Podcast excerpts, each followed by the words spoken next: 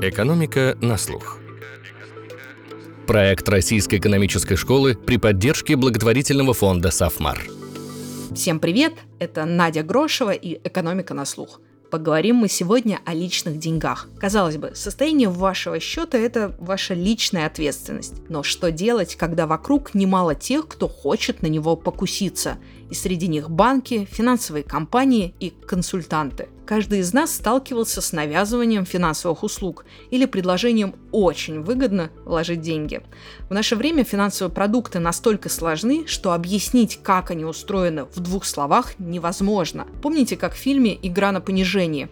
Повар показывал, что такое структурный продукт, сравнивая его с рыбой не первой свежести, которую уже не продать, но можно перемешать с другими продуктами в супе. Когда на рынке много сложных финансовых инструментов и переизбыток информации, где грань между личной ответственностью и защитой потребителя государством. Об этом «Экономика на слух» поговорила с руководителем службы по защите прав потребителей и обеспечению доступности финансовых услуг Банка России Михаилом Мамутой. Он рассказывает, какие выводы Центробанк делает из жалоб россиян об отношении к финансовым блогерам и о планах регулирования статуса инвесторов. А профессор Рэш, руководитель Центра макроэкономических исследований Сбера Олег Шибанов оценил идеи Центробанка, в том числе с точки зрения поведенческой экономики, и рассказал о тех рисках, которые возникают, когда государство чрезмерно увлекается подталкиванием к правильному поведению. В конце концов, кто знает,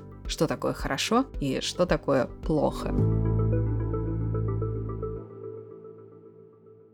Михаил, Олег, здравствуйте. Добрый день. Добрый день. Михаил, у вашей службы есть хороший индикатор жалобы или проблемы, с которыми люди обращаются в Центробанк. Давайте посмотрим, как за последний год-полтора эти жалобы поменялись, с чем сейчас приходят люди. Я хотел бы начать с того, что проблемы — это своего рода такой барометр или индикатор, лакмусовая бумажка того, что происходит э, во взаимоотношениях финансового рынка и человека. Это очень подвижная сфера или среда, в которой постоянно что-то меняется, потому что, по сути, через реагирование людей мы видим то, как меняется сам финансовый рынок и что доставляет людям максимальный дискомфорт, либо вызывает у них вопрос. В этом смысле для нас жалоба в некотором смысле даже полезная, или даже не в некотором, а вполне себе в прямом смысле полезная вещь. Безусловно, за каждой жалобой стоит проблема конкретного человека, но понимая, что волнует людей, мы в состоянии реагировать не только точечно, помогая людям решить их частные проблемы, но и там, где это необходимо, реагируем комплексно, то есть меняем законы, либо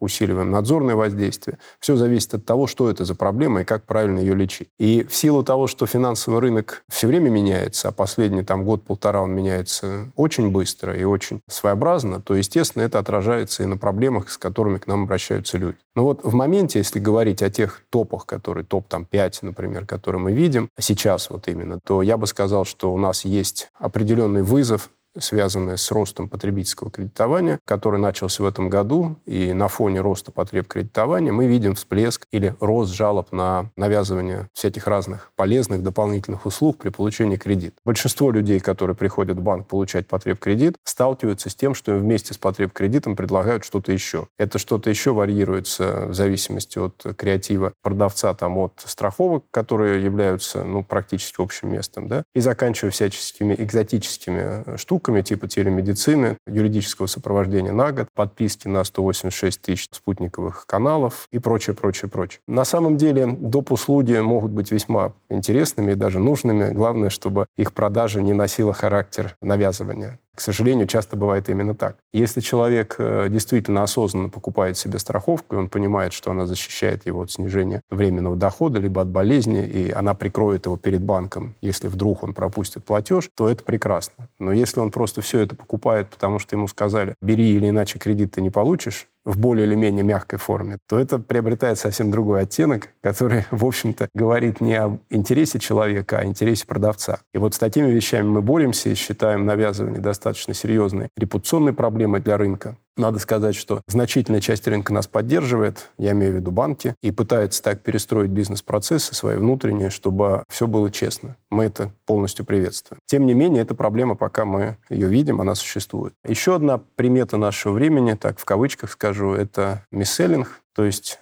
подмена продукта Обычно речь идет о подмене вклада каким-то более сложным финансовым продуктом. Михаил, в отчете у вас на сайте видно, что доля как раз а, мисселлинга у страховых компаний, она выросла относительно банков, например, если раньше у банков была самая большая доля, то сейчас видно, что их роль снижается, видно, страховые продукты навязываются все больше. Да, дрейф существует, он связан в том числе с нашим воздействием на продавцов, но мисселлинг обычно происходит, я повторюсь, когда человек приходит оформлять вклад в таком явном виде, да, а ему вместо вклада предлагают какой-то другой финансовый продукт, который не совсем вклад. Там дальше варьирование широкое, да, это может быть какое-то страхование жизни инвестиционного, толка. Это может быть ПИФ, его инвестиционный фонд, может быть какой-то другой продукт рынка ценных бумаг. Но у мисселлинга есть довольно глубокие корни экономические. Наверное, главное здесь в том, что человеку предлагают большую доходность, чем по вкладу, и для него это является определенным триггером. Кто же не хочет получить большую доходность? А опять же, ничего дурного в этом нет. Проблема в том, что, к сожалению, часто не договаривают вторую часть этой истории. То есть доходность выше, но и риск другой. Потому что высокая доходность при низком риске, как правило, не бывает. А вот это чуть не договаривают, делают для того, чтобы повысить интерес к продаже. И иногда мисселлинг бывает, ну, как мы говорим, мягкий, если можно так выразиться в отношении этого, очевидно, очень плохого явления. То есть, когда именно не договаривают чуть-чуть. А бывает мисселлинг жесткий, когда просто людей обманывают и говорят, что это такой же вклад, и все застраховано, но только вот именно для вас, Сергей Сергеевич, мы предлагаем поставьте выше в два раза, чем по депозиту. Ну, каждому было бы приятно, да, в такой ситуации приобрести такой продукт. Это большое зло, поэтому противодействие мисселлингу, как и навязыванию, у нас в приоритете поведенческого надзора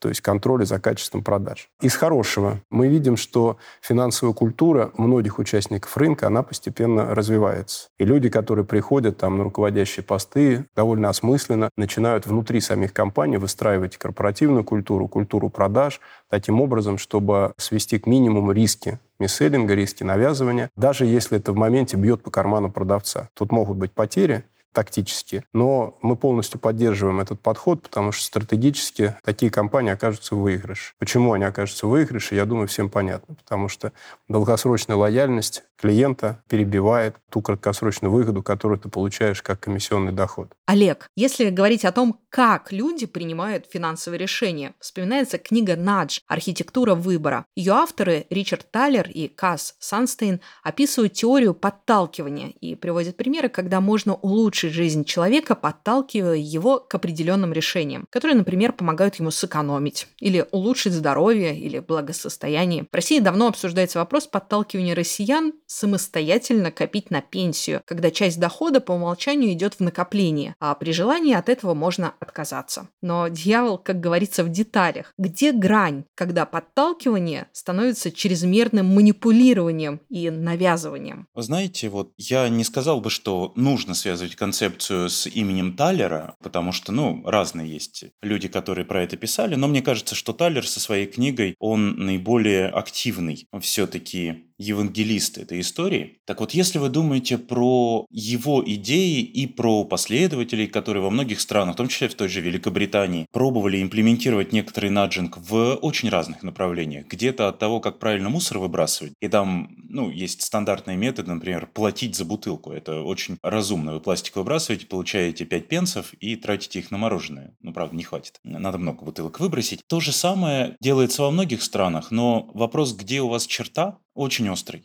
Потому что как только мы начинаем говорить, а давайте 6% зарплаты куда-то там перечислять, даже в хорошие разумные фонды, даже не ворующие наши деньги, а просто делающие свою работу инвестиционную, мы почти сразу сталкиваемся с тем, что это все равно элемент навязывания и диктатуры. И когда вы работаете в демократическом обществе, но при этом пытаетесь заставить ваших граждан больше сберегать, вам в конце концов начнут задавать вопросы, а, собственно, почему ты, конкретно Талер, решил, что ты имеешь на это право? А почему ты считаешь, что граждане не имеют возможности тратить свои деньги на пиво и чипсы, вместо этого должны инвестировать часть своей зарплаты в акции пива и чипсов. Это что вообще такое? И вы знаете, на этот вопрос нет ответа. Потому что, а почему, собственно, мы считаем возможным подталкивать их вот здесь, а вот вот здесь вот уже через дорогу считаем невозможным подталкивать? Вот, например, в Швейцарии, где есть очень частые голосования, фактически прямые, условный референдум про то, а должны ли мы этот наджинг зафиксировать для себя, как для нации. Вот такого типа голосования очень понятно. Когда вы, например, например, неизбранный политик, вы работаете в центральном банке, например, да, это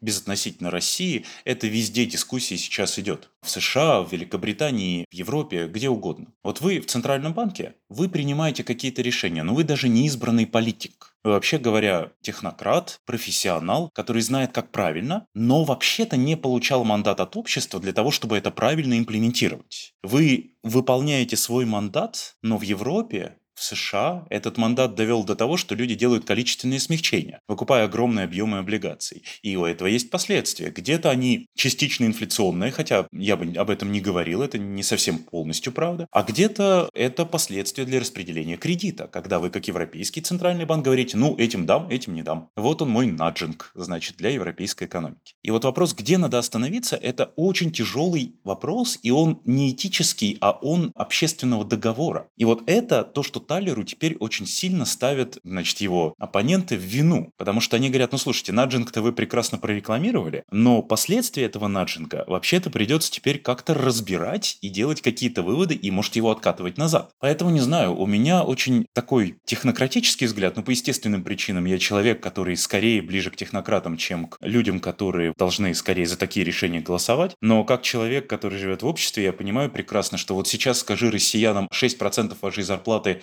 снова по определению уходит в накопительную пенсию, помните, что с ней случилось в 2014? Не очень Конечно. помните? Ну, хорошо. Нет, я скорее вот простого россиянина бы спросил, да. И простой россиянин такой, в 2014 году с моей пенсией, да, вроде не было там накопительной, а что такое? Ему говорят, да-да-да, тогда все, не обращай внимания, снова будем брать с тебя 6%, все нормально, все будет хорошо. Вот когда вы делаете такие шаги, здесь важно очень широкое общественное согласие и вопрос, как его получать, он суперсложный. То есть вот в современных системах выборных, когда политики принимают такие решения, ну, как бы окей, они выборные политики. Когда эти решения принимает кто-то еще, не относящийся даже к выбранным на выборах людям, то это становится уж совсем тонким этическим моментом, и я не знаю, как правильно. Михаил, ну вот вы сказали про две таких серьезных проблемы. Навязывание и мисселлинг, они, в принципе, похожи по своей а, сути. Что может человек а, сделать? Например, если ему навязали страховку, все таки у него есть двухнедельный срок для того, чтобы отказаться от этой страховки по закону, обдумать, да, это решение как-то взвесить и вернуть, если ему не подходят эти условия. Но в отношении остальных услуг, если ему Мгм. там продали телемедицину или еще что-то в пакете кредита, что он может с этим сделать? Вот он пожаловался в Центробанк, он может как-то отказаться от этой покупки? Да, Надь, хорошая новость состоит в том, что мы с прошлого года ввели так называемый сквозной период охлаждения, который распространяется на любые дополнительные продукты и услуги, которые проданы вместе с кредитом. То есть вот то правило про двухнедельное право на отказ, которое раньше распространялось только на страховке, теперь распространяется почти на все. Когда я говорю почти, я имею в виду, что есть некоторые исключения. То есть, например, если вы вместе с кредитом купили коробку конфет и съели их, то вернуть обратно их не получится. Точно так же, если вы приобрели какую-то услугу, ту же самую подписку на телевизионные каналы, и активировали ее, и она носит характер разовый, то есть вы ее активировали, э, вы ей пользуетесь, то полностью вернуть эти деньги тоже не получится. Но если активации услуги не было, то в тот же самый двухнедельный срок можно отказаться от любой навязанной услуги.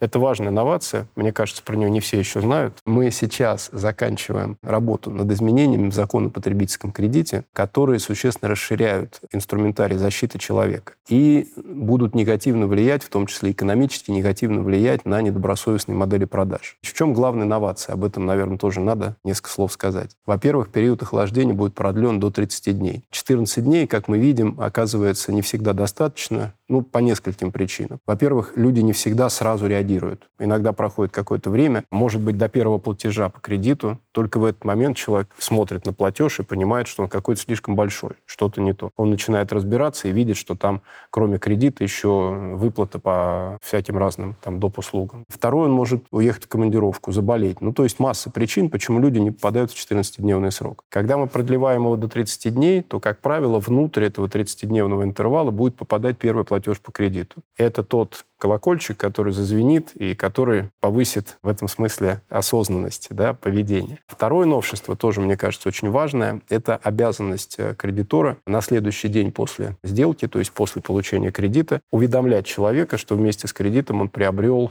столько-то доп. услуг, и что от них можно отказаться, пройдя по ссылке. То есть в связке первого и второго, то есть расширение периода охлаждения такого уведомления, мы думаем, что это будет сильным экономическим дестимулированием для нечестных продаж. Потому что если ты потратил время и силы на то, чтобы что-то человеку, простите меня, там впарить, да, как иногда говорят, а на следующий день он от этого отказался, и ты забрал все это обратно, ему вернул деньги, какой смысл? Этот новый закон, который, я надеюсь, будет принят в эту сессию Государственной Думы, потому что есть общий консенсус, и наши Государственная Дума, и Совет Федерации, и правительство, что его обязательно надо принимать, он действительно поможет в борьбе с недобросовестными практиками. Так вот, я сказал про период охлаждения расширенный, но надо сказать и про то, что теперь в полную стоимость кредита по новому закону банк обязан будет включать э, все вот эти дополнительные услуги, которые не только формально в договоре прописаны, но которые фактически влияют на выдачу либо условия получения кредита. Хочется разобрать подробнее действия Центробанка, о которых только что рассказал Михаил. Вот интересно, с точки зрения поведенческой экономики, не провоцирует ли это это увеличение периода охлаждения, не провоцирует ли оно на более халатное отношение, когда мы подписываем, не глядя, документы? Потому что теперь знаем, что все равно можно отказаться, и на это дается достаточно большой период. Наш мозг не чувствует угрозы, ну и нет потери. Вот когда вы думаете про периоды охлаждения, один из эффектов, который поведенческая экономика и финансы часто упоминают, это гиперболическое дисконтирование. Мне кажется, что во многих решениях, которые люди принимают, гиперболическим дисконтированием легко моделировать то, что они сделали. Что это за эффект? Это эффект того, что сегодня вы цените гораздо больше, чем даже ближайшее будущее. Вот мы говорим про 30 дней. Человек, принимая решение, думает примерно так. Ну, когда-то я буду за него расплачиваться, но сегодня этот э, пылесос мне чрезвычайно нужен потому что моя машина выглядит захламленной, и без ручного пылесоса для машины я буду, наверное, чувствовать себя некомфортно. Поэтому многие решения о покупках, где-то экономических, где-то финансовых, они принимаются под воздействием сегодняшнего дня с полностью отложенными эффектами сожаления, которые когда-то придут. И поэтому возможность чуть позже принять решение о том, что вы не хотели эту покупку, этот кредит или какие-то другие решения все же принимать, мне кажется очень рациональным и как раз сподвигающим потребителей стать более ответственными за свои решения. Но надо понимать, что это обычно не помогает. Действительно, первые 7 дней игрушка, тот же пылесос, выглядит э, гораздо более привлекательной, чем следующие 21. Если мы переносим там на 4 недели или на 30 дней, как угодно, вот этот э, срок решения о том, что все же решение было принято неверно, то мы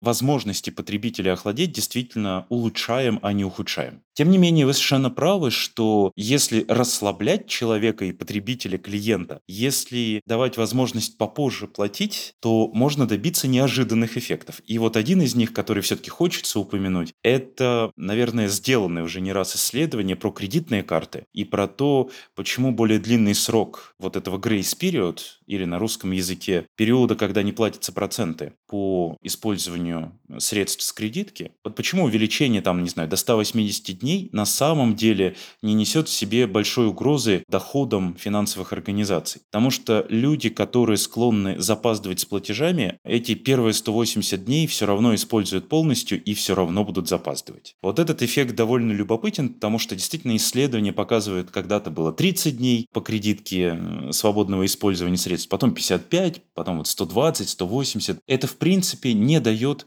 существенного снижения дохода, который зарабатывают финансовые организации. Поэтому вы совершенно правы, что, с одной стороны, продление срока может и расслабить, и, может быть, мы увидим эффекты, что люди все так же склонны пользоваться возможностями и все равно совершать, например, импульсивные финансовые решения или покупки каких-то товаров при помощи потребительских кредитов, а с другой стороны, надо все же отдавать себе отчет, что улучшение для клиента – это всегда улучшение. Пусть они будут не такими значительными, но все же, если это 30 дней периода охлаждения, то и замечательно. Мне кажется, это клиентам все-таки принесет некоторую пользу. Михаил, тут мы возвращаемся к главной теме нашего выпуска — ответственности человека и к его финансовому поведению, и насколько государство тут может повлиять. Собственно, когда происходит, например, навязывание определенной услуги или мисселлинг, насколько человек сам несет ответственность за принятие такого решения? Каким количеством информации он должен обладать для того, чтобы взвешенно принимать решение, то есть это его ответственность, или государство должно создать все условия для того, чтобы все-таки продавец таких услуг не мог ему навязывать, да, и ограничивал посредников в своих действиях. Как вам кажется, что какая роль тут у государства больше? Я бы начал ответ с того, что Безусловно, каждый человек должен отвечать за свои поступки, за свои решения, за их последствия. Это некая аксиома, с которой, наверное, никто спорить не будет. Другое дело, надо задать себе вопрос, а в каких случаях человек может принимать правильное решение, правильно с точки зрения его осознанности. В ситуации, когда он владеет достаточной информацией, раз – и достаточными знаниями 2. Ну, то есть, если ты узнал ровно 5% от того, что должен был знать для принятия такого решения, то оно вряд ли будет справедливым. То же самое, если у тебя нет знаний для того, чтобы осмыслить всю эту информацию, тебе могут дать 150 страниц мелким шрифтом с формулами и массой юридических каких-то пояснений. Но если ты не владеешь этим языком, то полезность этой информации для человека, конечно, весьма и весьма невысокая. Поэтому одна из важных, как мне кажется, задач государства, ну или в данном случае ЦБ, как регулятора, состоит в том, чтобы обеспечивать баланс между ответственностью человека и ответственностью продавца. Ответственность продавца — это те правила, которые мы в том числе устанавливаем для того, чтобы быть уверенным в честности, в открытости, то есть прозрачности этой информации, в ее достоверности и в ее понятности. Понятность, мы к этому, может быть, еще сегодня вернемся, очень важная история, потому что, как я уже сказал, сколько-то лет назад, не только у нас, вообще во всем мире, доминировала такая модель, что надо человеку рассказывать вообще абсолютно все о любом финансовом продукте и услуге, но наше восприятие так устроено, что мы все воспринять не в состоянии осмыслить. Мы воспринимаем любую информацию до того момента, пока мы ее понимаем, и до того момента, пока мы от нее не устали. То есть, когда информации становится слишком много, мы можем получить обратный эффект. Ухудшение выбора на основании чрезмерно большого количества информации. Далеко за примером ходить не надо, посмотрите в интернет. Там есть все обо всем, но это же не значит, что все стали гениями, знающими все обо всем. Да? Поэтому информации должно быть, я бы так сказал, достаточно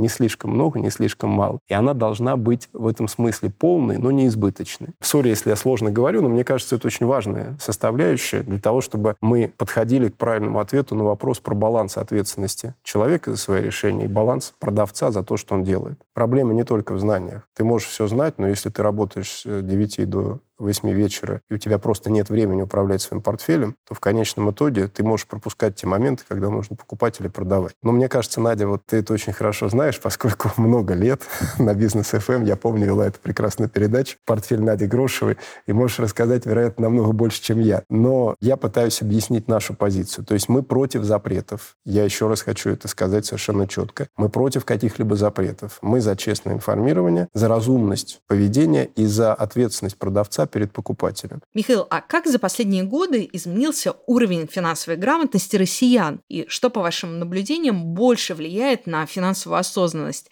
Просвещение или контроль со стороны государства. Приведу простую аналогию со здоровьем. Люди знают, что курить вредно и что Минздрав предупреждает. Но мне кажется, что действительно сильный эффект на вредную привычку оказывает запрет курения в общественных местах и разные неудобства, когда невозможно где угодно купить сигареты. Мы видим на протяжении ряда лет, измеряя, как меняется уровень финансовых знаний, навыков, поведения, мы видим, что осознанность в целом выросла. Например, Например, если сравнить замеры, которые для нас делал ФОМ в 2017 году, когда мы начинали стратегию действующую повышения финансовой грамотности, и замеры 2022 года, то за пять лет сильно выросла, например, осведомленность человека, как защищены и кем защищают свои права на финансовом рынке. Люди стали лучше понимать, куда идти, если их права нарушены. Выросла осмысленность при выборе финансового продукта и услуги. Это, мне кажется, очень важным. То есть люди стали перед тем, как что-то купить, сравнивать. Сравнивать, выбирать лучше. Ну, как минимум, как люди отвечают на вопрос, мы перед тем, как взять кредит, сравниваем хотя бы два предложения. То есть не берем первое, что дают, да, а сравниваем, может быть, даже больше, чем два. В этом, кстати, помогают маркетплейсы, на которых простые витрины данных, и ты можешь ввести интересующую тебя сумму и срок, и тебе система предложит 10, 15, 20 предложений, из которых ты выберешь самое любопытное или два самых интересных для тебя. Выросла осведомленность о таких важных очень макроэкономических понятиях, как инфляция. Доля людей, которые правильно понимают смысл инфляции превысил 80%. Но, безусловно, это все правильное движение, хорошее, но только одной финансовой грамотностью, мое мнение, как человека, кто ей занимается, ну, скажем так, профессионально, она не может решить все проблемы именно в силу того, что финансовое знание — это довольно сложная штука. И асимметрия информации, то есть когда продавец обладает больше информации, чем покупатель, и он в состоянии лучше ее интерпретировать и ну, я извиняюсь, в каком-то смысле более эффективно и манипулировать, чем может оценить покупатель, дает ему всегда определенные преимущества. Поэтому государство, очевидно, должно устанавливать, чтобы балансировать это неравенство сторон, устанавливать определенные требования к тому, как раскрывается информация, что она в себя включает, как она доводится до человека. И в каких-то случаях, когда речь идет о, безусловно, вредных для людей вещах, ну, например, о продаже путем злоупотребления правом или путем незнания или чего-то еще такого, могут встраиваться более такие сильные ограничители, которые имеют как микроэффект, ну, микро я имею в виду воздействие на конкретного человека, да, так и макроэффект воздействия на всю экономику и финансовый рынок. Ты задавала вопрос про наше регулирование в части потреб кредитования, угу. подразумевая такую, возможно, новую для многих слушателей сферу, как макропруденциальное регулирование, когда мы влияем на выдачу банками кредитов с высоким уровнем риска. Высокий риск в плане конкретного человека, заемщика, это его долговая нагрузка. То есть, когда у человека, например, уже кредиты съедают 80% его дохода, он пытается взять, у него уже 4, он пытается взять 5, и получается, что его долговая нагрузка превысит 100%, вполне возможно, что кредитор ему даст такой кредит. Почему? Потому что он исходит из какой-то там своей модели скоринговой, что если он даст с тысячи таких кредитов по высокой ставке, из них вернется даже 800, то, в принципе, это окупит его расходы. Там могут быть разные причины, почему это так, но на макроэффекте он может что-то заработать на макромасштабе. Но, во-первых, мы имеем 20% в данном случае дефолтов, которые могут очень плохо сказаться на судьбе конкретных людей и на последствиях для определенных групп населения. А во-вторых, системно это ухудшает финансовое здоровье сектора, финансовое здоровье вообще в потребительском кредитовании и может приводить к росту социальной напряженности. Поэтому влияние на подобного рода выдачи – это один из инструментов, которым мы сейчас пользуемся, ограничивая по сути, право кредитора, банка или микрофинансовой организации выдавать подобные кредиты больше определенной доли в общем портфеле. То есть подталкивая их к выдаче более дешевых и более безопасных для человека кредитов с точки зрения долговой нагрузки. А одновременно с этим, чтобы дать человеку лучшее понимание его риска, действительно мы ввели требование, что кредитор при ситуации, когда долговая нагрузка человека превышает 50% на момент обращения за новым кредитом, его должен об этом информировать. Причем информировать вот именно в контексте, как курение опасно для вашего здоровья, что получение нового кредита может плохо сказаться на вашей платежеспособности, привести к невозврату. В сочетании эти инструменты, на мой взгляд, будут максимально эффективными. Олег, почему считается, что человек должен быть финансово грамотным? При том, что, условно говоря, мы не разбираемся особенно в фармацевтическом рынке, когда нам выписывают какие-то лекарства. Или, например, в особенностях строительной отрасли тоже не сильно разбираемся. Вот эта необходимость а, финансовой грамотности связана с тем, что на этом рынке менее все зарегулировано, чем, например, на фармацевтическом, или есть какие-то другие основания, почему все-таки всем нам рекомендуют быть финансово грамотными, как вы считаете? Вы знаете, я вот слушал одну из панелей на финансовом конгрессе Банка России в июле 2023 года, где напомнили, что те люди, которые продают эти лекарства, они учились обычно не меньше 7 лет, даже вот для такой простой, казалось бы, деятельности. И с другой стороны, те, кто хочет давать финансовые советы, они учились не меньше 7 дней. Они, соответственно, открыли книжку, в первый день над ней подумали, потом 6 дней чилили, и на седьмой уже готовые инста-финансовые блогеры. С точки зрения регулирования, в том и проблема, что когда мы думаем про наши базовые знания, про наше тело, про наше здоровье. И базовые знания, не знаю, вот самолеты мне нравятся, замечательно, там летать на самолетах приятно,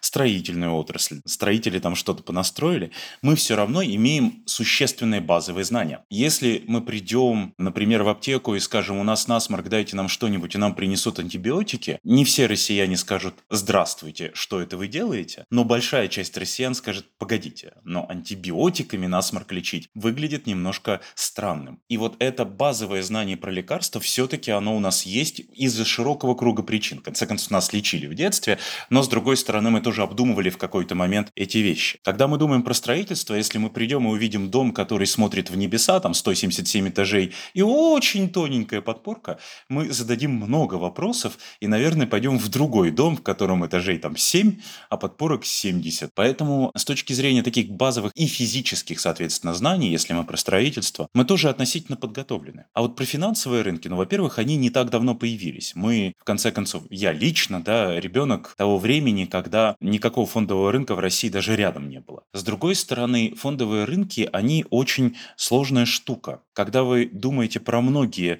концепции, распространяющихся даже в официальных, например, телеграм-каналах уважаемых организаций, вы часто сталкиваетесь с тем, что эти концепции любопытны, но радикально отвергаются, например, академической литературой. И вот в этом нет противоречия, потому что получается, что вы можете свои взгляды на антибиотики и насморк выдавать за корректные в ситуации, когда вас за это никак не наказывают. И вот финансовое регулирование и в том числе ограничение финансового консультирования мне кажется радикально важными для любых рынков. Это не только про российский идет речь. Везде есть ограничения с точки зрения того, кто может консультировать и нужно ли людям понимать, кому они идут за финансовыми советами или нужно ли людям становиться финансово грамотными. Ровно потому, что это очень важная часть решений. В конце концов, мы понимаем, что есть у нас страховая пенсия, и мы понимаем, что выходя на пенсию, мы будем получать что-то от государства, скорее всего. С другой стороны, когда мы размышляем про наш более-менее разумный образ жизни на этой самой пенсии, мы понимаем, что вынуждены будем какие-то средства откладывать. И вот тут финансовая грамотность радикально важна. И для того, чтобы даже задать правильные вопросы, вам нужно сделать несколько первых шагов, получив первые ответы и первые концепции и обсудив их. Если к вам приходят и говорят, что ПИФ – это то же самое, что депозит, что фонд, по названию фонд. ПИФ – это фонд, но он является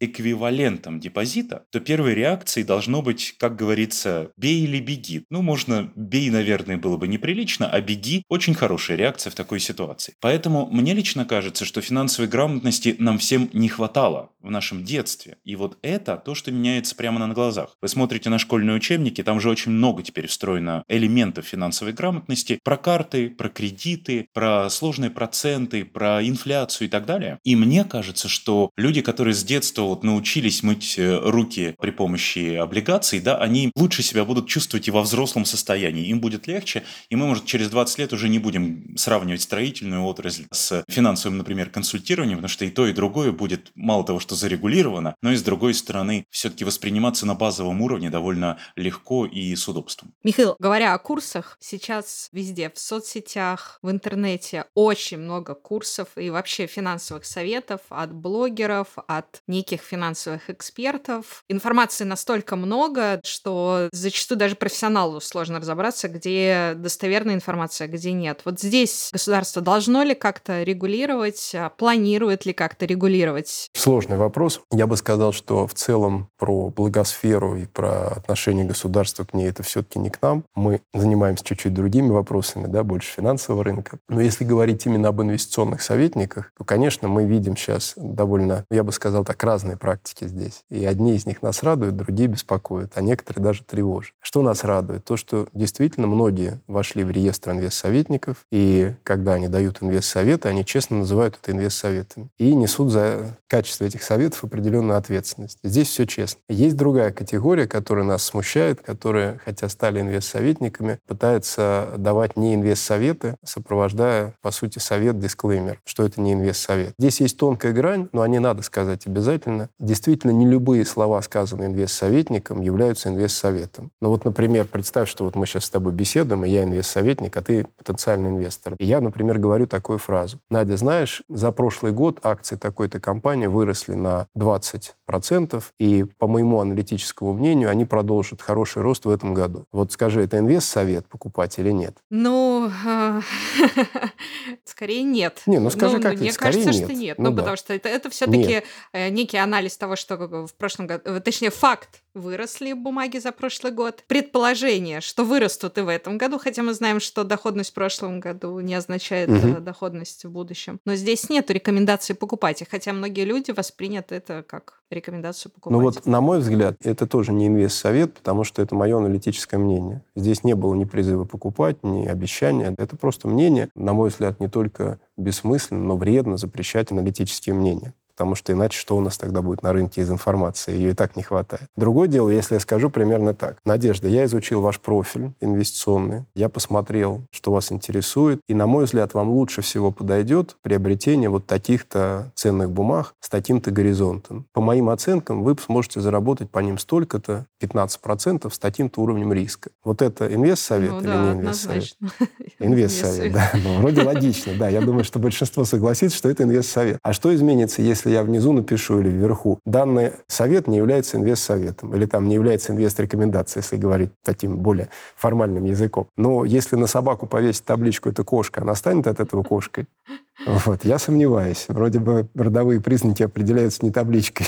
То же самое и здесь. То есть э, я к тому, что у нас действительно есть некоторые, мне кажется, сейчас момент на этом рынке, который становится, да, инвестсоветников, э, формируется, по сути, таких практик, которые нам не очень нравятся и с которыми мы боремся в силу того, чтобы они не бросали тень на нормальных советников. Я надеюсь, что и все инвестсоветники это тоже правильно понимают, потому что им тоже такие, в общем-то, практики самим не нужны. А есть третий класс. Это те, кто и не называет себя инвестсоветниками, и ими не является, но при этом высказывает мнение. И, как правило, эти авторы анонимны. То есть их никто не знает, но если посмотреть телеграм-каналы, это все как один бывшие советники, председатели центральных банков, министров финансов, гуру в области инвестиций и прочее, прочее, прочее. Вот что с этим делать, понимаешь? Ну, нельзя же запретить запретить и не нужно запрещать людям говорить то, что они думают. Пожалуйста, они делятся своим мнением. Но, конечно, совершать сделки, опираясь на эти советы, в кавычках, или информацию, мы бы точно не советовали. И это можно считать инвестиционной рекомендацией, да, формально. Следует прежде всего научиться разбираться в этой информации. Поэтому сигнал здесь очень простой к инвесторам, ну и к тем, кто нас слушает, что опираться нужно только на те источники информации, которые проверены и которым можно доверять. Либо это действительно статус там инвестсоветника и соответствующая квалификация, либо это проверенный информационный ресурс. У нас есть даже некий механизм добровольный, но механизм аккредитации таких программ, например, Ассоциация развития финансовой грамотности аккредитует такие программы, оценивает их, анализирует, дает им определенный флажок, шильдик, что она действительно соответствует тому, что они рассказывают. И сегодня таких программ уже несколько. Я не буду их называть, потому что мы обычно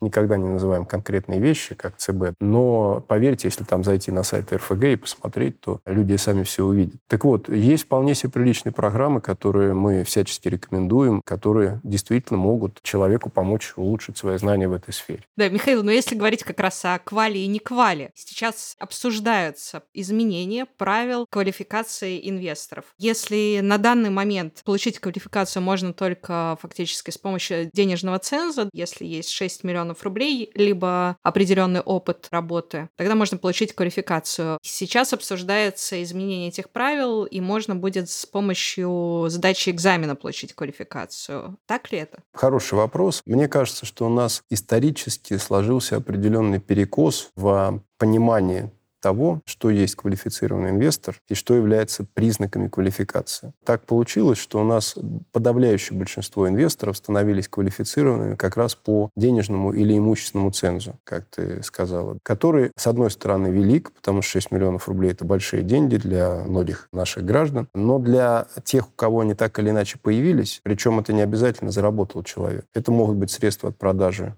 недвижимости, квартиры наследственные. Это могут быть, на самом деле, средства, взятые в кредит. Это никак не проверяется, просто кредитные деньги могут быть. И это совсем плохо, потому что если ты становишься квалом, еще используя кредитные деньги, то это означает, что либо ты прям очень умный и профессиональный, либо ты совсем не понимаешь, что происходит. Но вот в этой конструкции давай зададим вопрос друг другу и, может быть, нашим слушателям, а как наличие 6 миллионов рублей связано с квалификацией на рынке ценных бумаг? Ну, то есть само по себе Ну, видимо, ценз такой, что, что если, да, если есть да. 6 миллионов, то, наверное, человек э, несет ответственность за свои действия. Ну, ведь у него есть 6 миллионов. наверное, логика такая. Да, он, может быть, и несет ответственность, но все-таки само понятие квалифицированный инвестор подразумевает наличие у него квалификации как у инвестора. Иначе бы это было называлось ответственный инвестор, и означало бы, что человек отвечает за свои действия. Ведь это слово квалифицированный, оно не придумано вот у нас просто так. Оно, по сути, перетекает из юрисдикции в юрисдикцию примерно в близком смысловом наполнении. И когда мы поглубже посмотрели на эту проблему, а эта проблема, знаешь, когда стала? Когда в силу определенных событий нам стали жаловаться квалифицированные инвесторы, и подавляющее большинство жалоб, да почти все, были от инвесторов, которые стали квалами по имуществу. И в основном люди жаловались на то, что либо они вообще не знали или не понимали, что они стали квалами, потому что очень часто окваливание происходило в ходе постановки, ну, например, на VIP-обслуживание в банке. То есть тебе открывали какой-то депозитный счет, параллельно ты в большом количестве бумаг мог подписать бумагу о том, что ты стал квалом. Но это такие плохие практики. Даже хорошие практики, что когда человек становился квалом, понимая, что он им стал, это еще не означало, что он осознавал последствия признания признание его с точки зрения бумаг. Да, тут, наверное, надо пояснить э, слушателям, что вот это наличие квалификации дает право покупать определенные бумаги. Ну и в том числе иногда эта квалификация становится причиной навязывания определенных бумаг. То есть э, человек, например, покупает структурный продукт, э, не понимая до конца, что именно вшито в достаточно сложный продукт, в котором есть и опцион, и еще что-то, именно из-за того, что ему дали квалификацию определенную. Да, если бы у него не было квалификации, он даже бы купить это не смог. Приведу пример, коль уж мы про это заговорили. Субординированные облигации. Субординированные облигации – это некий гибрид э, облигаций и акций. И проблема в том, что при определенных условиях по ней может вообще ничего не выплачиваться. То есть она может просто обнуляться.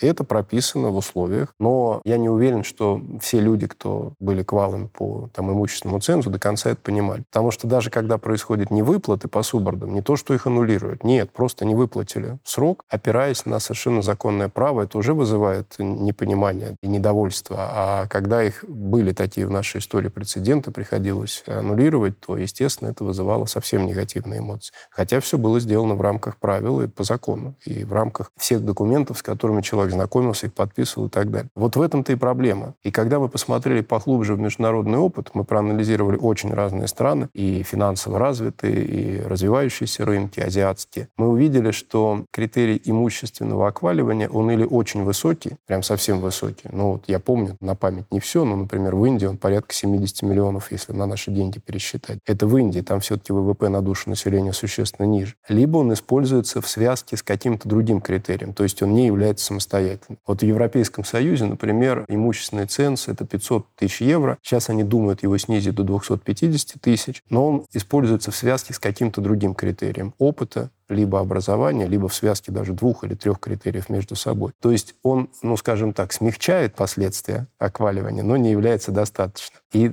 та логика, из которой мы сейчас исходим, заключается в том, что модель присвоения статуса квалифицированного инвестора должна в большей степени отвечать понятию квалифицированного инвестора. Мы не хотим здесь никого еще раз ограничивать. А вот то решение, которое предложено нами, комбинированное, оно предусматривает не только повышение требований к имущественному цензу, но чтобы, скажем так, защитить определенную часть людей от последствий такого окваливания, но и расширение возможности стать квалом по образованию. То есть мы хотим сделать комплексную реформу, которая не сузит, а расширит возможности для человека становиться квалифицированным инвестором, но с пониманием того, что он сделал. В том числе мы планируем ввести действительно специальный экзамен, который позволит любому человеку абсолютно стать квалом, даже если у него нет профильного образования, нет профильного опыта работы, просто получив, ну там, изучив самостоятельно должные какие-то знания, либо прослушав хорошие курсы учебные и сдав этот экзамен. Это ничем не отличается от любого другого механизма проверки квалификации. Но мы уверены, что в итоге рынок станет более здоровым с точки зрения как продавца, профучастника, так и с точки зрения а, самого инвестора. Олег, почему люди плохо чувствуют э, будущее и недостаточно заботятся о нем? Есть э, теория, что это происходит потому, что раньше люди жили недолго, и мозг уже привык думать скажем так, настоящим. И вот эта пара сотен лет достаточно благополучной жизни, когда люди стали жить дольше, она мало повлияла на мозг, который тысячелетиями думал иным образом. Я здесь сошлюсь на книгу Тофлера «Третья волна», которая чуть-чуть улучшила мои знания в области того, как постепенно общество развивалось или через какие стадии могло проходить. И действительно вы правы в том, что на некотором первом этапе развития люди думали очень в короткую, потому что во многом их жизнь была совершенно циклична. День за днем они делали очень схожие вещи. Конечно, были времена года, которые меняли их практики, в том числе сельскохозяйственные, а где-то практики перемещения по территории, которую они занимали. Но по большому счету у них не было возможности находиться в каком-то другом цикле и планировать более осознанно на, не знаю, 20 лет условно, как некоторые современные люди способны делать. Вторая история с начала индустриальной революции, первый индустриальный, связанный с паровым двигателем, затем второй индустриальный, связанный с электричеством, постепенно нас двинуло в другое пространство. Мы не только живем дольше, это важно, но мы и поменяли свой образ жизни. Особенно если мы думаем про людей, которые живут в городах, которые далеки от сельской жизни и от работы в сельском хозяйстве, у них немного другая появилась рутина. Где-то она связана с работой, с тем, что делают люди после работы и выходные. И в результате мы стали немножко по-другому жить. Я не уверен, что многомиллионную эволюцию мозга можно преодолеть за короткие горизонты. И вот индустриальная революция, которую условно, наверное, можно считать с 18 века кто-то делает, кто-то с начала 19 века, можно спорить об этом. Но как бы то ни было, это короткий срок. Но здесь важно, что социальная жизнь человека определяет его на очень большую долю. И то, что у мозга есть какие-то встроенные реакции долгосрочной эволюции, мне лично кажется нерешающим фактором того, как современный человек себя ведет. В большинстве ситуаций вы видите, что социальное окружение и то, как был человек воспитан, влияет на его поступки гораздо сильнее, чем то, кем он был рожден. Но вот это вечный спор природа против социализации, да, nature versus nurture, то есть как вы человека воспитываете и каким он был от своего рождения. И мне лично, опять же, кажется, что мы давно перешли тот э, рубеж, где мозг своими реакциями автоматически определяет наши решения. Мы, конечно, в драке, не знаю, после приятно проведенного вечера можем оказаться стандартными существами с тысячелетним или даже сто тысячелетними опытами быстрой реакции. Но все же в своих решениях финансовых или экономических или жизненных, мы склонны ориентироваться на более длинные горизонты. Поэтому, когда мы говорим про плохо чувствует, я бы здесь все-таки сослался на то, что мир-то стал более неопределенным. Он и, наверное, с началом IT-революции, где-то там с 70-х годов 20 века был уже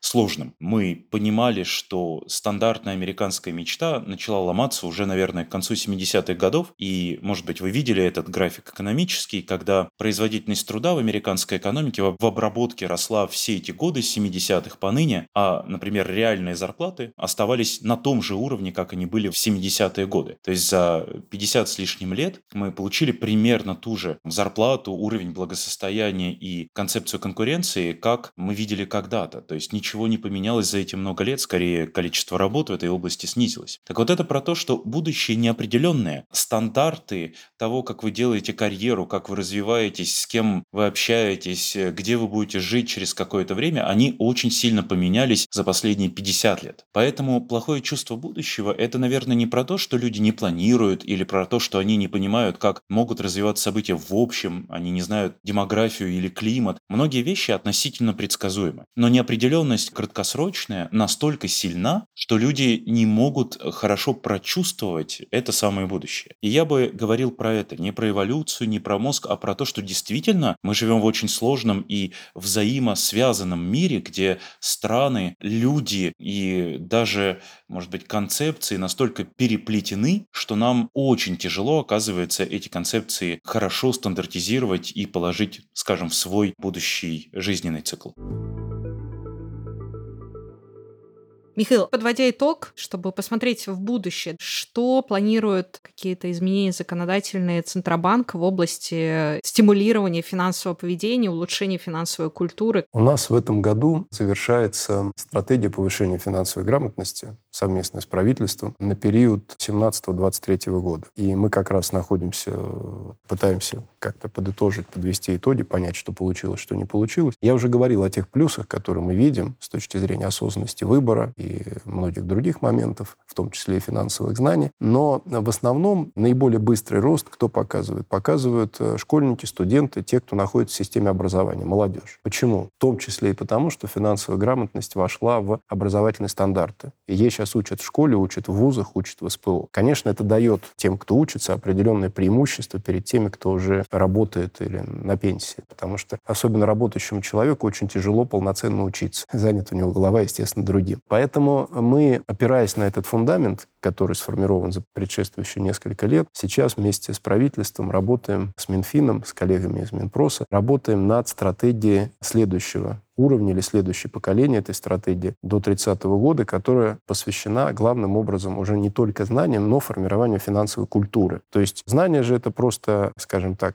твоя способность осмысливать, оценивать информацию, принимать на основе этой информации определенные решения. Культура более емкое понятие, потому что она включает в себя, назовем это так, ценностной матрицы, которая базируется в том числе на определенном воспитании. Мы можем сейчас отдельно провести встречу, посвященную тому, что есть воспитание, но, в принципе, как мы понимаем, мы, как все дети, в свое время получали воспитание сначала от родителей, потом в школе, и вообще воспитание формирует в значительной степени человека. Поэтому финансовое воспитание тоже очень важная вещь, и система ценностей, которая в рамках этого воспитания передается, она помогает человеку принимать более рациональные, более осмысленные, более выгодные для него решения потом, когда он станет взрослым. Поэтому в фокусе новой стратегии, как мы это видим вместе, повторюсь, с нашими коллегами, это экономически активное взрослое население. Естественно, мы продолжим вместе с Минпросом, Минобром совершенствовать систему образования. И вот на прошлой неделе буквально было подписано соглашение трехстороннее между Центральным банком, Минпросвещением, Минфином о стратегическом взаимодействии в этой области. Но нетривиальная задача, которая перед нами стоит, и я хочу и вас пригласить, я имею в виду РЭШ и всех, кому это интересно, к этой дискуссии, какими инструментами можно наиболее качественно донести информацию до взрослого человека, работающего человека, и сформировать у него, помочь ему сформировать эффективный навык финансового поведения, чтобы был ниже риск того, что он станет жертвой мошенничества на финансовом рынке, чтобы он лучше мог выбирать продукты, в том числе инвестиционные продукты, и себе помогать, и, в общем-то, экономику поддерживать. Это очень нетривиальная задача, которая тесно смыкается, а скорее даже является частью, там есть часть проблемы, связанная с поведенческой экономикой, с тем, как люди принимают решения, с паттернами поведенческими, которые есть абсолютно у каждого человека. И вот это, мне кажется, очень интересный вызов, решение которого, я уверен, поможет нам сформировать более устойчивую в этом смысле модель потребления и более полезную как для человека, так и для экономики в целом. Осталось пожелать только удачи в воплощении таких э, глобальных планов. Спасибо большое. Спасибо большое. Всегда на связи. Всего самого хорошего. До свидания. Спасибо. Финансовые решения, как и любые другие, могут быть импульсивными. Такова человеческая природа. И одной финансовой грамотностью этого не изменить. К тому же асимметрия информации, когда у продавца ее больше, чем у покупателя, позволяет манипулировать нашим выбором. Именно поэтому государство должно устанавливать требования к раскрытию информации и определенные ограничения в случаях, когда причиняется вред покупателю или экономике в целом. Как, например, с потребительским кредитованием. Всегда будут люди, которые запаздывают с платежами платежами или слишком залезают в долги. Поэтому ограничение права выдавать кредиты с высоким уровнем риска помогает достичь более стабильного финансового состояния как отдельным людям, так и банкам. Это была «Экономика на слух». Слушайте нас во всех подкаст-плеерах, а с кратким изложением всех выпусков вы можете знакомиться на портале guru.nes.ru, где вы также можете найти множество материалов об экономике, финансах и образовании. Удачи вам в делах!